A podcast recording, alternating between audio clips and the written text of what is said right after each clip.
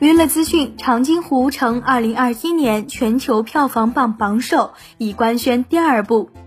新浪娱乐讯，据灯塔专业版数据显示，电影《长津湖》当前内地票房达53.86亿元，根据实时汇率折合美元8.28亿元，已超过《你好，李焕英》全球票房8.22亿元，上升至2021年全球票房榜榜首。